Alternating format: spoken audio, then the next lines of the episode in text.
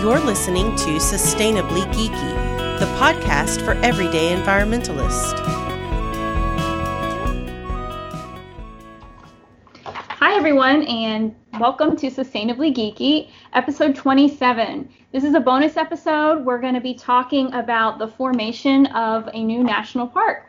And um, last episode, we talked with uh, Dallas, who has joined us again, um, about the National Parks uh, Conservation Association, and they gave us a really great overview on um, public lands in general, why they're important, how they came about. And so today we're actually going to talk about the formation of a new uh, park within the system. So I am joined by, like I said, Dallas uh, of the National Parks Conservation Association, and also Daniel Hernandez with uh, Frontera Public Relations. And um, we're going to talk about the Blackwell School in Marfa, Texas. So this is a historic site um, that was primarily open to serve Hispanic students in that community. Uh, unfortunately, this was during the time of segregation, so um, this school was, you know, made just for that group.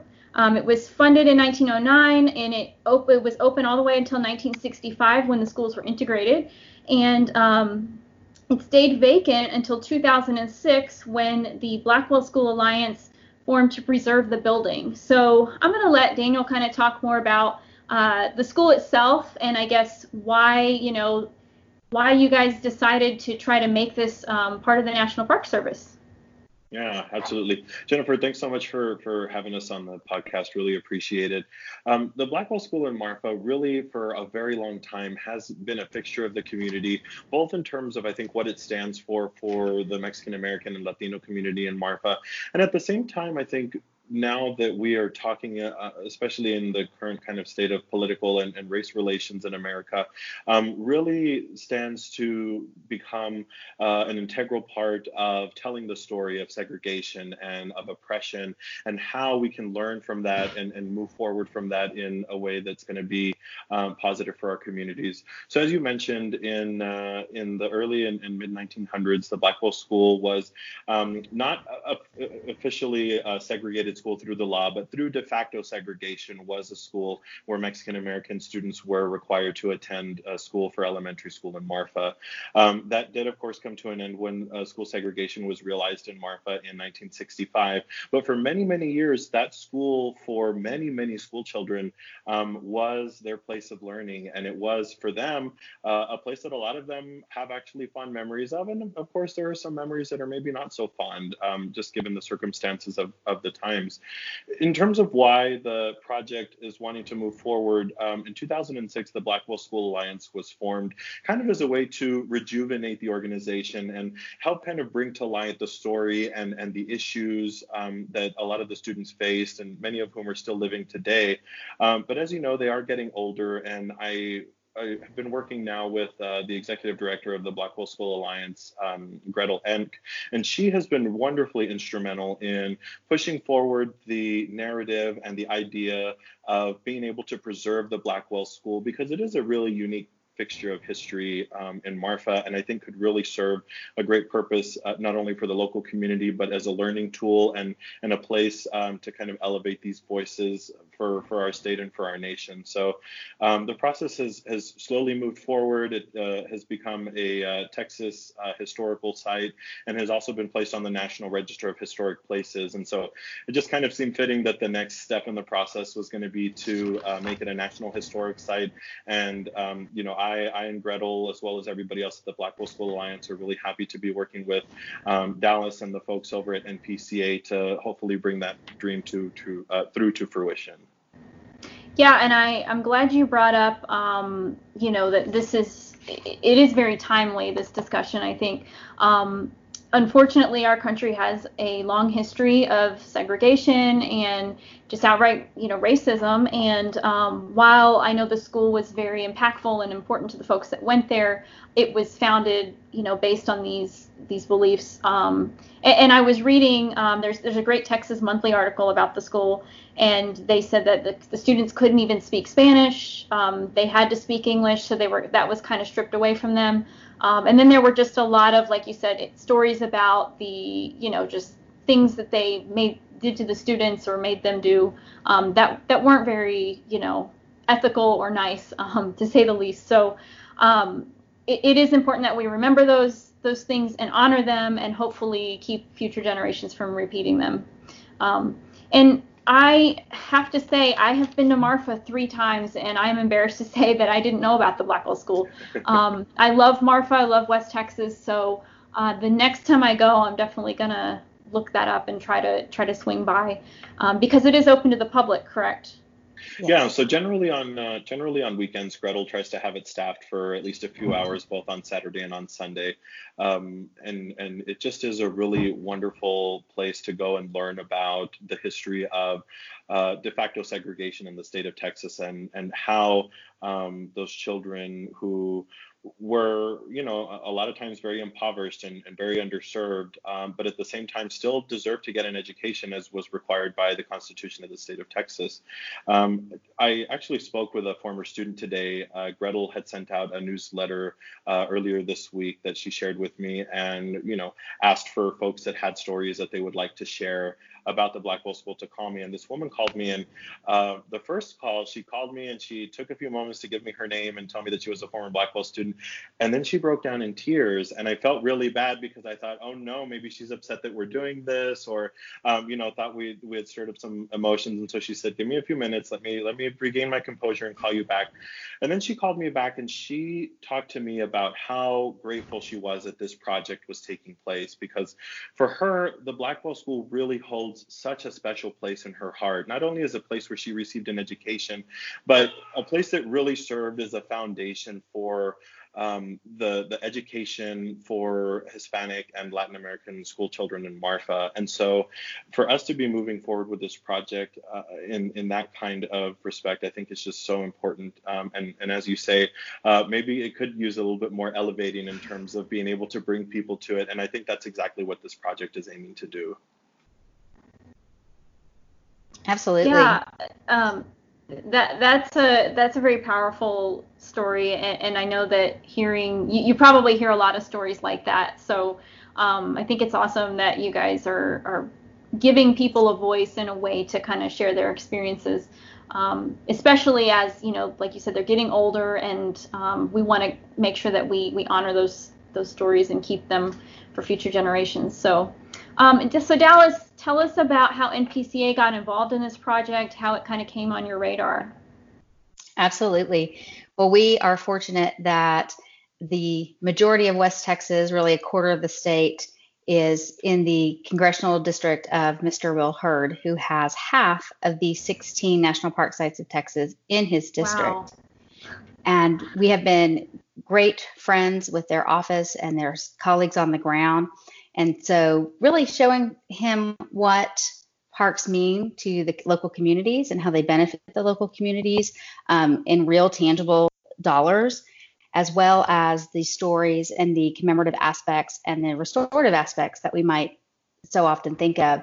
And so, he actually met um, Gretel, head of the Blackwell School Alliance, at a coffee shop. She she took the opportunity to educate her congressman about a wonderful treasure of Marfa that is lesser known. And so he connected us and said, you know, if we really want to get this site protected, want to elevate it from state level protections to federal, then that course would be through the natural park system. And as we know, we've got our big NPs, our big national parks mm-hmm. like Big Bend and Guadalupe Mountains. But there are 419 national park sites in our country, and two thirds are cultural and historical.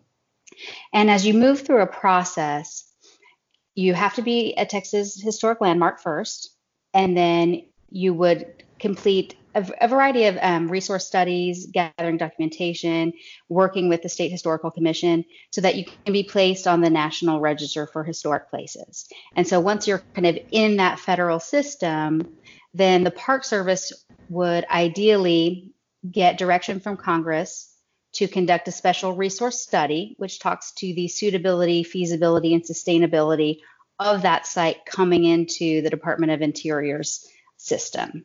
And then from there, usually it takes a couple of years if you're lucky for that special resource study. Um, and of course, there's an entire appropriations process that we get um, to go through every year, and we're doing so right now. Um, and then it could be added to the system as whether it's a historic site, historical park, national seashore, you know, or even using the Antiquities Act to become a national monument. But one thing I just find so poignant is this is a cultural landscape park.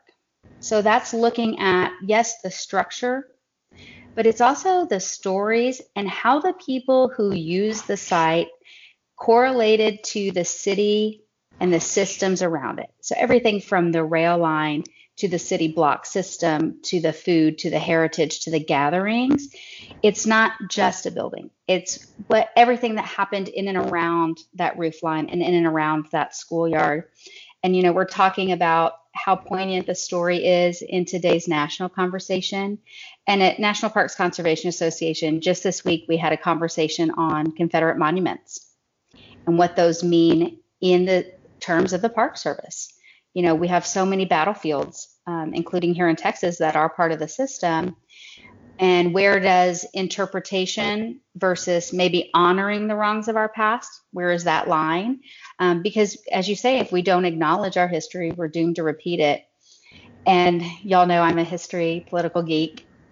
And last night I was watching, um, I started The West Wing over for the 13th time and in, in as one does in quarantine. exactly.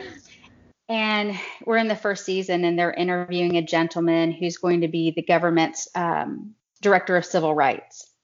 And they've called him in because some of his words they feel might um, feel offensive to people of a different line of thought. And he said, You know, do you have a dollar bill in your pocket? Take it out and turn it over. So Josh Lyman turns it over and he said, See the pyramid? It's broken. It hasn't been filled in yet because America is still growing. We still have work to do. And I thought that is so perfect because parts of our past, we have the opportunity to look back and use today's lens, which is good so that we don't repeat mistakes. But we also have to take time to reflect on what the society and the norms and the changes were with each generation, which, as Daniel spoke about, there's alumni at the site who it was an honor for their family to have a formal education setting and um, set aside by their workers. So it was essentially, you know, a worker's benefit. And they um, have gotten shoes or clothing that were hand me downs, just as my children get hand me downs. And then you go through the 50s and 60s and start seeing um, civil change with um, with President Kennedy and President Johnson. And so then you will see the memories of those alumni that their representation of how they experienced the school, you know, was the norm of what we were experiencing across the country. And so if you look at, we have our history, but we also have this great opportunity and a lot of it through technology that we can be sharing messages with each other that that's how we fill in that space in the pyramid. And and knowing it will never be filled in because we always will be learning and growing. And to me that's the perfect spot for national parks to serve a role and i'm getting goosebumps of the american people because we are always learning and growing and there's always going to be so many critical stories to keep uncovering and that we will keep uncovering hopefully hundreds of years from now yeah what a great point if we if we were to run out of stories or, or stop growing, then that's when we need to be worried. mm-hmm. I think.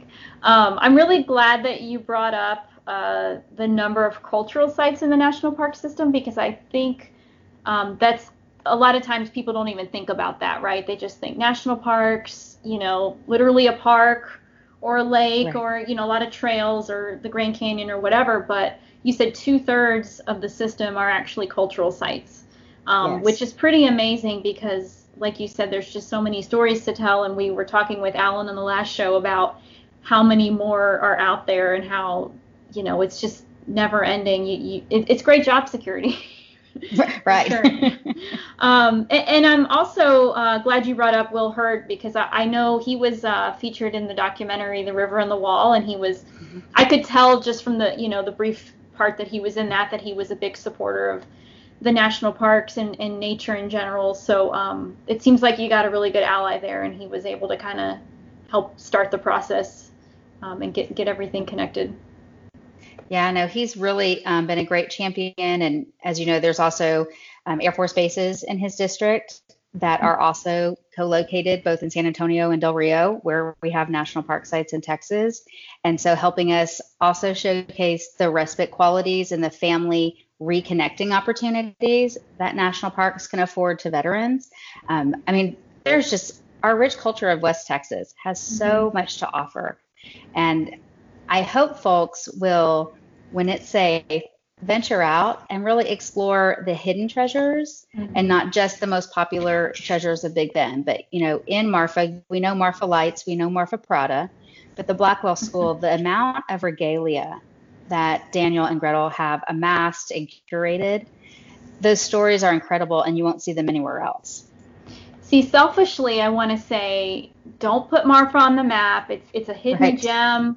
I don't want anyone to go there because I love going, and it, that's the, the charm of it, right? It's like a small town, big town kind of thing. But I do want people to experience all the great things Marfa has to offer, and, and the Blackwell School, of course. Um, so, yeah, I, I, guess we talked about you know the school and the process. So, uh, Daniel, how did your organization get involved, and you know what are you what are you all doing um, to, to move the process forward? Yeah, absolutely. Um, so I am actually a, a, native Marfan, and I currently live in El Paso. Um, for my full-time job, I work for uh, State Senator Jose Rodriguez and handle legislative and media relations for him. Um, but I, you know, I feel like I kind of have a, a knack for getting people connected and um, just trying to kind of collaborate and brainstorm about different ideas um, and, and, things that come up in the community. And so I started a, really small consulting firm. Uh, I've done a couple of political campaigns and some, some, uh, you know, just uh, kind of contract work here and there. Um, but then Gretel reached out one day, I guess I, I, think after she had visited with the NPCA folks a little bit and said, Hey, I have this really great project that that we're working on. And I she said, I think you would be great just because of your ties to Marfa and the knowledge you have of the Blackwell School and the community and, and the ties. And so for me, it just seemed like such a perfect fit to be able to give back to the community that gave so much to me growing up. Um, and at the same time be able to, you know, hopefully see a project through to fruition that that is going to really elevate the story of um, Marfa and and kind of kind of like Dallas said, not just the Prada Marfa and the art and um, you know a lot of the things that Marfa has come to be known for, but at the same time, a lot of the struggles that a lot of the families um, that Marfa, who's whose backs they were the the town was built on as well. Um, I think it's just so important that we are able to memorialize and, and honor that legacy um, that I think continues to move forward today. And so through my work um, with with Frontera Public Relations, I've had a great opportunity to work with um, folks at the NPCA uh, like Dallas and Kyle um, and and some other folks, and uh, at the same time work with Gretel at the Blackwell School in really trying to figure out um, ways that we are going to be able to message this project and get community input and talk to former students and, and other community stakeholders that we have. Um, because I think really the, the biggest thing that is going to drive this project forward and make it be successful is by hearing from the folks who have direct connections to that school. Uh, I personally have uh, older family members who attended the Blackwell School. Um, I volunteered there a really long time ago when the Blackwell School Alliance had just kind of started actually, and one of the tasks that I had was helping organize photos. And I picked up a photo once and I thought, this really looks a lot like my Aunt Teresa. And I looked at the photo and it was actually my great, my, I'm sorry, my grandmother, um, Azucena Fuentes, who had attended the school back in the 50s. And so for me, it was really a poignant moment for me to come and this was you know this was probably 10 plus years ago but for me to come to that realization um, you know that there was family history for me personally at this site, as well as for so many others who live in the community and beyond. Um, you know, I think about the woman that called me earlier today, and she lives in El Paso, and she she actually lives really close to where I live. Um, and so when she heard that I lived in El Paso, she was elated, and she said, "Oh my gosh, you're from Marfa, and you live in El Paso too." And there was this kind of like instant connection um, because we had that common ground of knowing about Blackwell, and she attended, and I had family members who attended, and you know, we spent a couple of minutes on the phone. She asked me about who my family members were and who my family was, and and just kind of my upbringing in Marfa. Um, and I think the more that we're able to make those real connections between, um, you know, folks who are like in my generation, for example, and the older folks who have had those experiences and the stories that they have from the folks who are even older than them, um, I really think being able to to you know come at this project from that angle is going to be the best way to to kind of move forward from that. So I'm really excited for for our organization to be involved. Um, and, and, I'm so happy to be working with uh, the likes of the NPCA and, and Gretel over at the Blackwell School. It's just, it's been a pleasure so far. Um, our plans have been a little bit derailed. We had a, a community charrette that we were working on, uh, and then coronavirus happened. And so we've kind of had to change our game plan a little bit, but uh, we're working on uh, putting together some video projects and, and some other um, tangible items that I think are really going to help move the project forward. And, uh, you know, again, really hope to see this through to the end. That is so cool that this is your hometown and you're helping to do something that will have a national impact.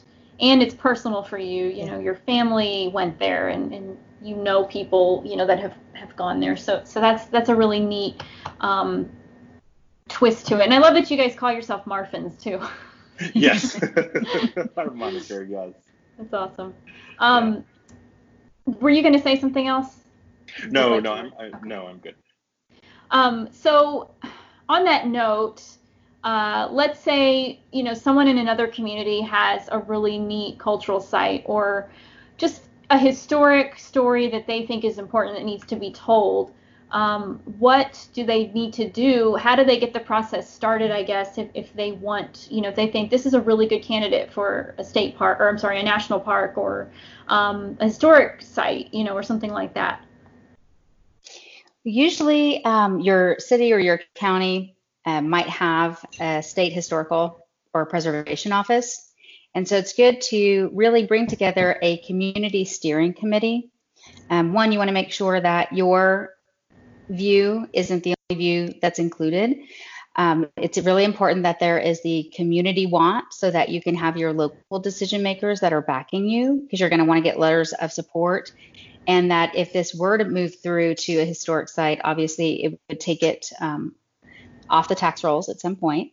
Um, so you really want to do it from a groundswell. So gather folks in the community, gather decision makers, and then work with the Texas Historical Commission um, to see what kind of documentation they can help you gather, what their requirements are. They've got big checklists, great staff. And one thing you can always do is go to the Texas Historical Commission website, look up other sites, see what's on there, you know, try to find the category, what fits, look at their application. You know, it's almost like doing a book report or doing a research paper um, to see what's required and see if you have a building that is still reflecting the true materials. We have some instances, and you can see them like at the San Antonio missions, um, where in the 80s they came in to fix some of the masonry. Well, the way they fixed it were with materials of the 80s. Yeah. Well, they were approved at the time, but they weren't historically accurate. And so then in removing those in the, you know, 20 years later, you do some damage, you know, because they're they're applying concrete to plaster al fresco scenes. So there's a lot of um, cost that goes into that recovery. Or if you look at um, Blackwell, there was a third room added to the two room school building over time, but it was done in a way that it didn't damage the original structure. So it was still maintaining integrity and the site was not in a state of disrepair or you know loaded with toxic chemicals where you couldn't allow people so you know there's kind of an inventory of your community and an inventory of your site or your collection of materials to really deem it's not worthiness of the history but worthiness of it needing to be maintained by a government entity now, is that process the same outside of Texas? Since we may have listeners listening in other states, do you mm-hmm. know if they have to go to their state's historical commission or?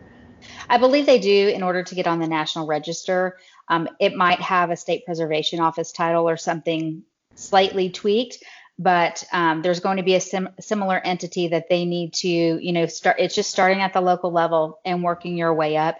And honestly, when you do that, then you are creating, and it'll be, you know, it could be 10, 20, 30 year process like it was for the World Heritage designation in San Antonio.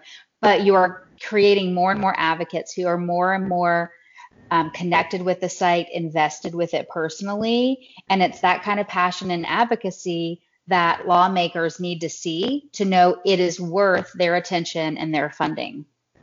Yeah, because if you go to Congress and say you should make this a national park, mm-hmm. and the people living near it don't even support it, they're going to be like, well, why would anyone else yeah, they won't. see it? Absolutely.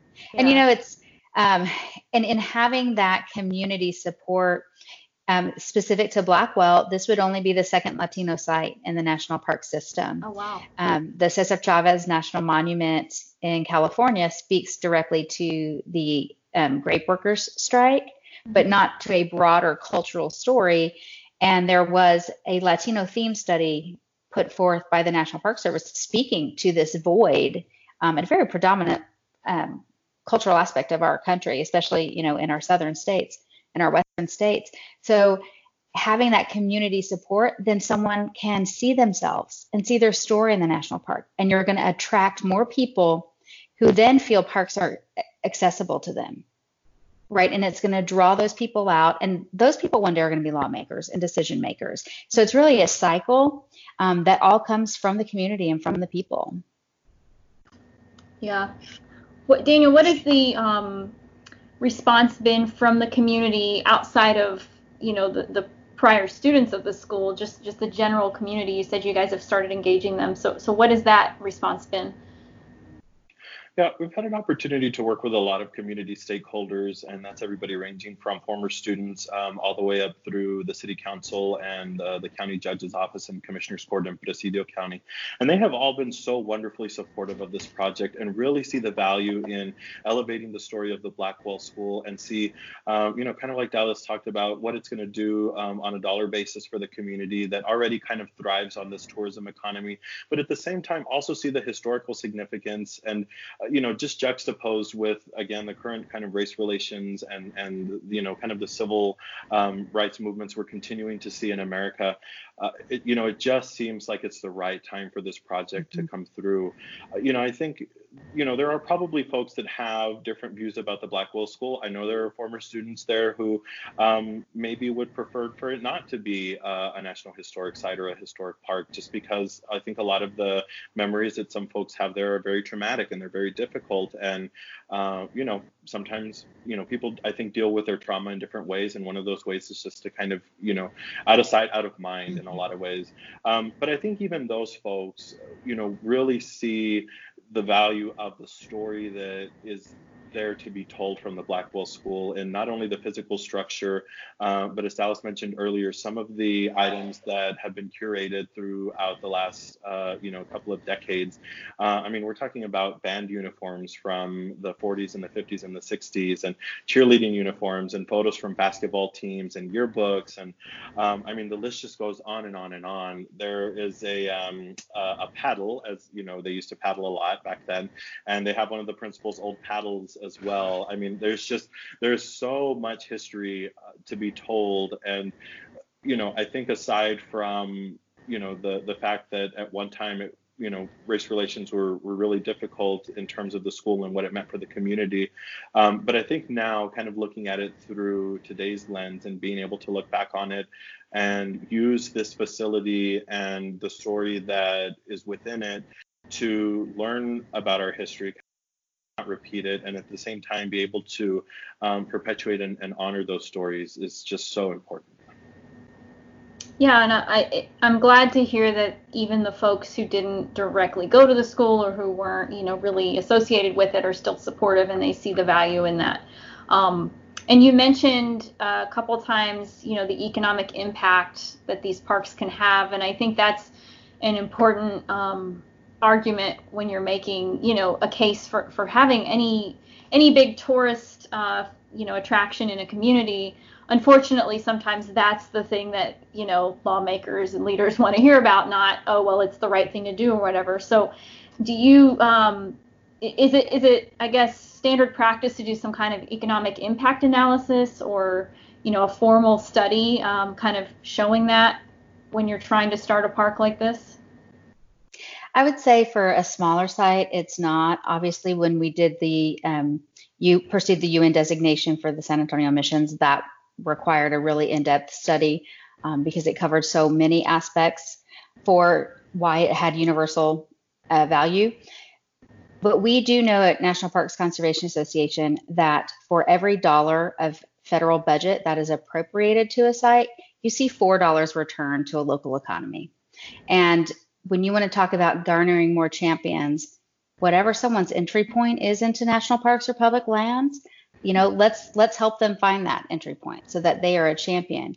And when you look at the Hotel and Motel Association, Chambers of Commerce, Convention and Visitors Bureaus, if you want them on board, and frankly, they can make the systems easier for you and they can make it more robust so your site is really a great anchor tenant, um, driving people town and visit it more often and for more reasons.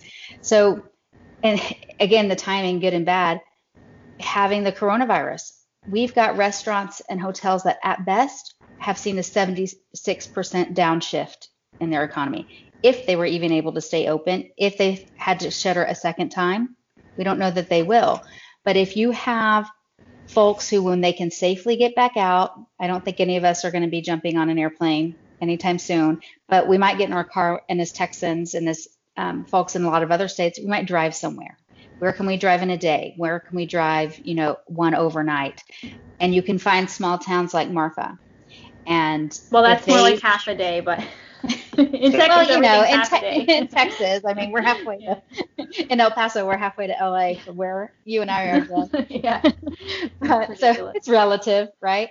But if if we can find something that can be the driver to help turn around these small businesses of um, these visitor shops, convenience stores, um, restaurants, hotels, if we can use our public lands to get people safely reintegrated into the economy, I mean, I think that's a great champions on both sides of the aisle. Yeah, and I can attest um, from working at a chamber of commerce that that the best way to get through to organizations like that is definitely show the economics of it. You know, show how this will help the local economy and the local citizens and things like that. Um, and in a in a town like Marfa, where it's very you know heavily reliant on the tourists um, that come through.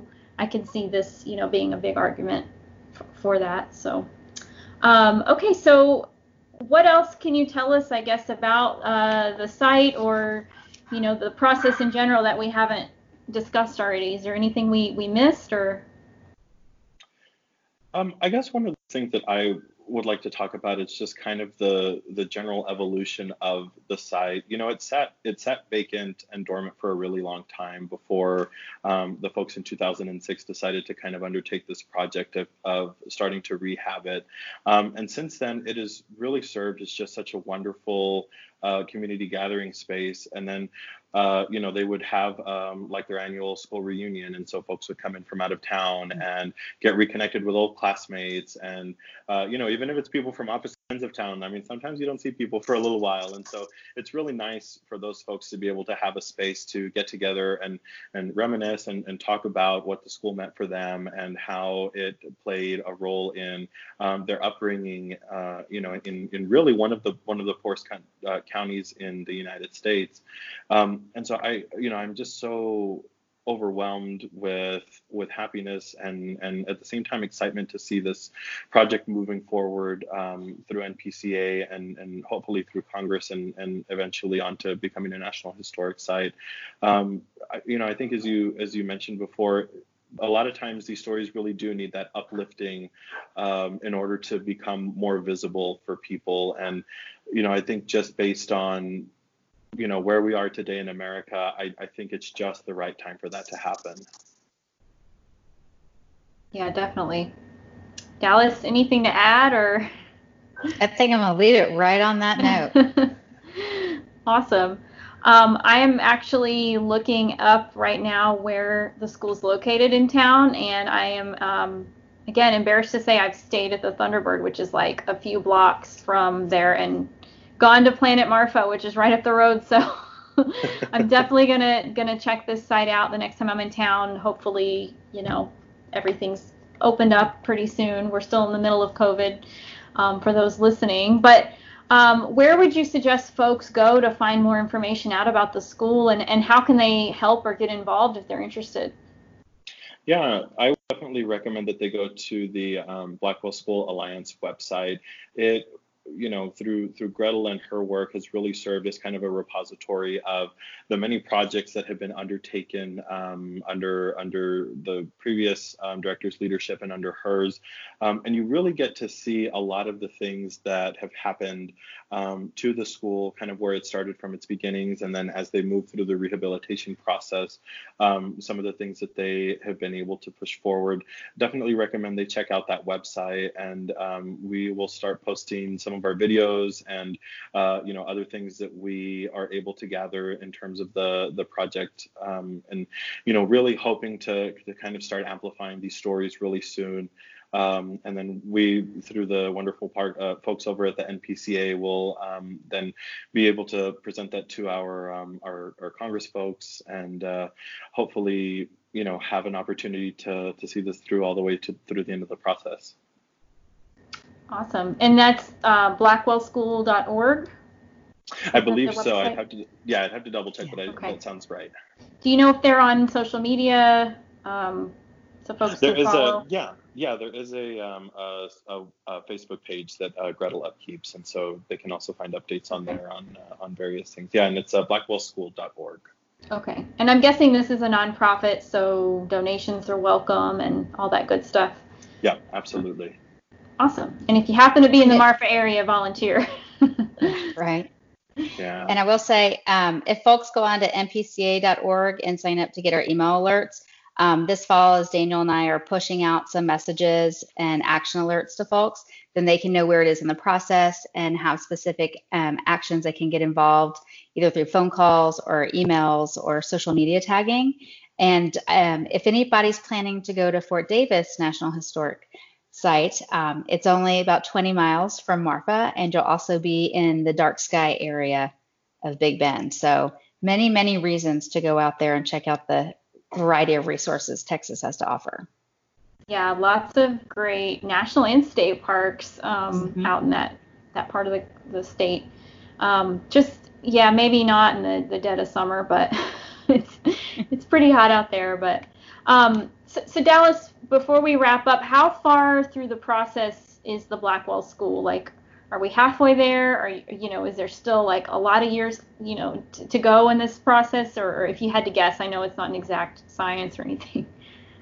You know i do wish that i could control both the tides and congress but yeah. you know maybe maybe in my next life. Um, so we have draft legislation and we are working with congressman hurd to have that introduced Right now, um, Congress is going to be coming back from a break and then they recess for all of the month of August. So our hope is that the new legislation can get introduced in September and it would require a committee hearing in front of the House Natural Resources Committee. So it, it has a bit of a congressional process, but we are confident that the um, resource study and inventory done through the uh, National Register process is very complete and thorough and will meet the needs and really take some work off the National Park Service plate in order to move this along. Um, in my ideal world, I would love to have this Congress, you know, finish the year out with a bang and add a new site in Texas. But the reality is, we've got to deal with um, the health pandemic and the economic um, crash in our country right now, and so that is rightly the priority. Um, but we do have one huge piece of historic legislation before Congress right now called the Great American Outdoors Act. And it funds $6.5 billion of the $12 billion in maintenance backlog and also permanently funds the Land and Water Conservation Fund. Um, so, really, decades of work of NPCA and um, hundreds of community partners to get this historic legislation passed. So, if that's the best we can do for public lands, which would include Forest Service and Bureau of Tribal Lands as well, um, and Forest, yes, and Forest Service, um, that would be really momentous. But I think Daniel and I, we're just going to keep um, working, as Alan says, 24/7. We're open every day. We're going to get this done, and it would be very fast track to get it done by the, this calendar year.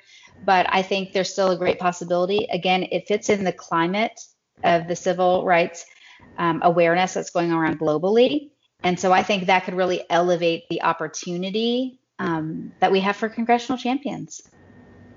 Yeah, and um, if you're listening and, and, you support this project, which I hope you do, um, you know, as, as Dallas said, uh, th- there will be a need for reaching out to those congressmen and local officials, even that to, to, show your support. I mean, you don't have to live in that community to see the value in this, um, especially since we're trying to elevate it to a national level. So uh, definitely, you know, get involved with NPCA and, and the school if, if you are so inclined. And, um, you know, the more voices in support of this, I think will, will go a long way with, with our elected officials. So, yeah. um, and Dallas, can you share one more time how folks can find the NPCA online and social media? Sure. You're going to go to npca.org. And we don't have the same handles on all three of our social media channels, so I'll just direct you to the main website so that I don't steer you wrong. But that has all of our Facebook, Twitter, and Instagram. And um, for everyone listening, on our website, you can share your park story. So you can add your public lands connection on our website too. And we, oh, we'd cool. love to have it. That's awesome. Well, um, anything else you guys want to plug? Any resources maybe we didn't talk about just about parks in general or, or you know, the, the Blackwell School? Any books or anything like that? I, you know, I, I, can recommend a documentary actually, um, and it's on the the Blackwell School Alliance webpage as well, uh, called Children of Giant. And um, so the giant, the movie Giant was filmed in Marfa uh, back uh, in the 50s, and a lot of uh, children who attended school at the Blackwell School um, were also like extras in the movie, for example, and a lot of community members were extras in the movie.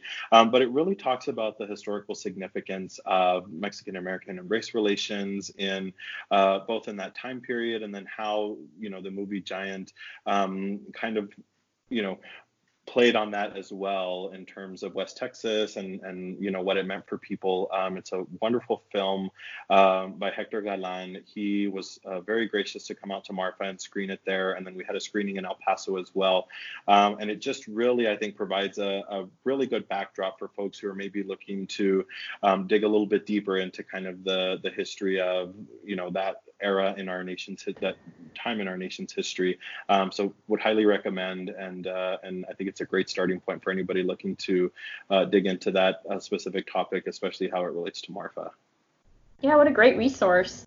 Um, and, and I mentioned earlier there's a Texas Monthly article. I think it came out in January 2019 that that kind of covers this school in depth and talks about some of the stories. So if you're interested in learning more just you know Google that um, Blackwell School Texas Monthly, and it'll come up. Um, they do a lot of very good features for you know Texas places. So um, on that note, um, we've kind of talked about where everyone can find you know more information online. Daniel, is there anything else you want to plug your company or anything where they can find you personally online or? Sure. Anybody that's interested, uh, I'm online at fronterapr.com and, uh, you know, open to helping anybody who is looking at these kinds of projects or uh, any other kind of government or political communications consulting. Awesome. And Dallas, anything you'd add? I know you plugged NPCA, but. Well, we're going to be updating um, some documents for local communities that want to know more about how they can um, improve their lighting ordinances for dark skies specifically, um, because again, it plays into the economic vitality of cities, but mm-hmm. it also um, it's a cultural resource draw in improving wildlife and improving um, mental kind of acuity and clarity. So um, I know my colleague Chloe will be joining you later this summer to talk about this area and how people can get involved and support more dark skies in their areas. Awesome. Well, uh, thank you guys both for being on. Um, of course, Sustainably Geeky is on all the uh, podcast channels. So if you don't already subscribe, please do that and give us a five star rating, a thumbs up, or whatever the uh, whatever the uh, rating system is. Um, we uh, this is a bonus episode. We typically do one a month, so this is an extra one, and we're excited that we got to kind of build on our last show and give you guys an in-depth look at what um, you know the national park system does and, and how you can actually go through that process if you're so inclined. Um, you can find Sustainably Geeky on Facebook and Instagram, um, as well as the epicallygeeky.com slash sustainably dash geeky. And um, I personally am on Facebook, Instagram, and Twitter at Het's Gonna Be Me.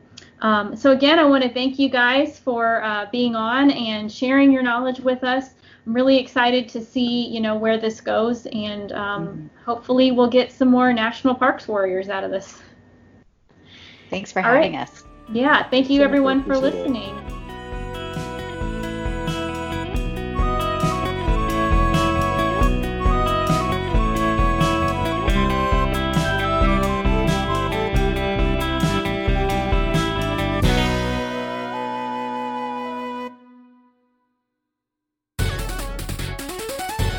has been a presentation of the Epically Geeky Network.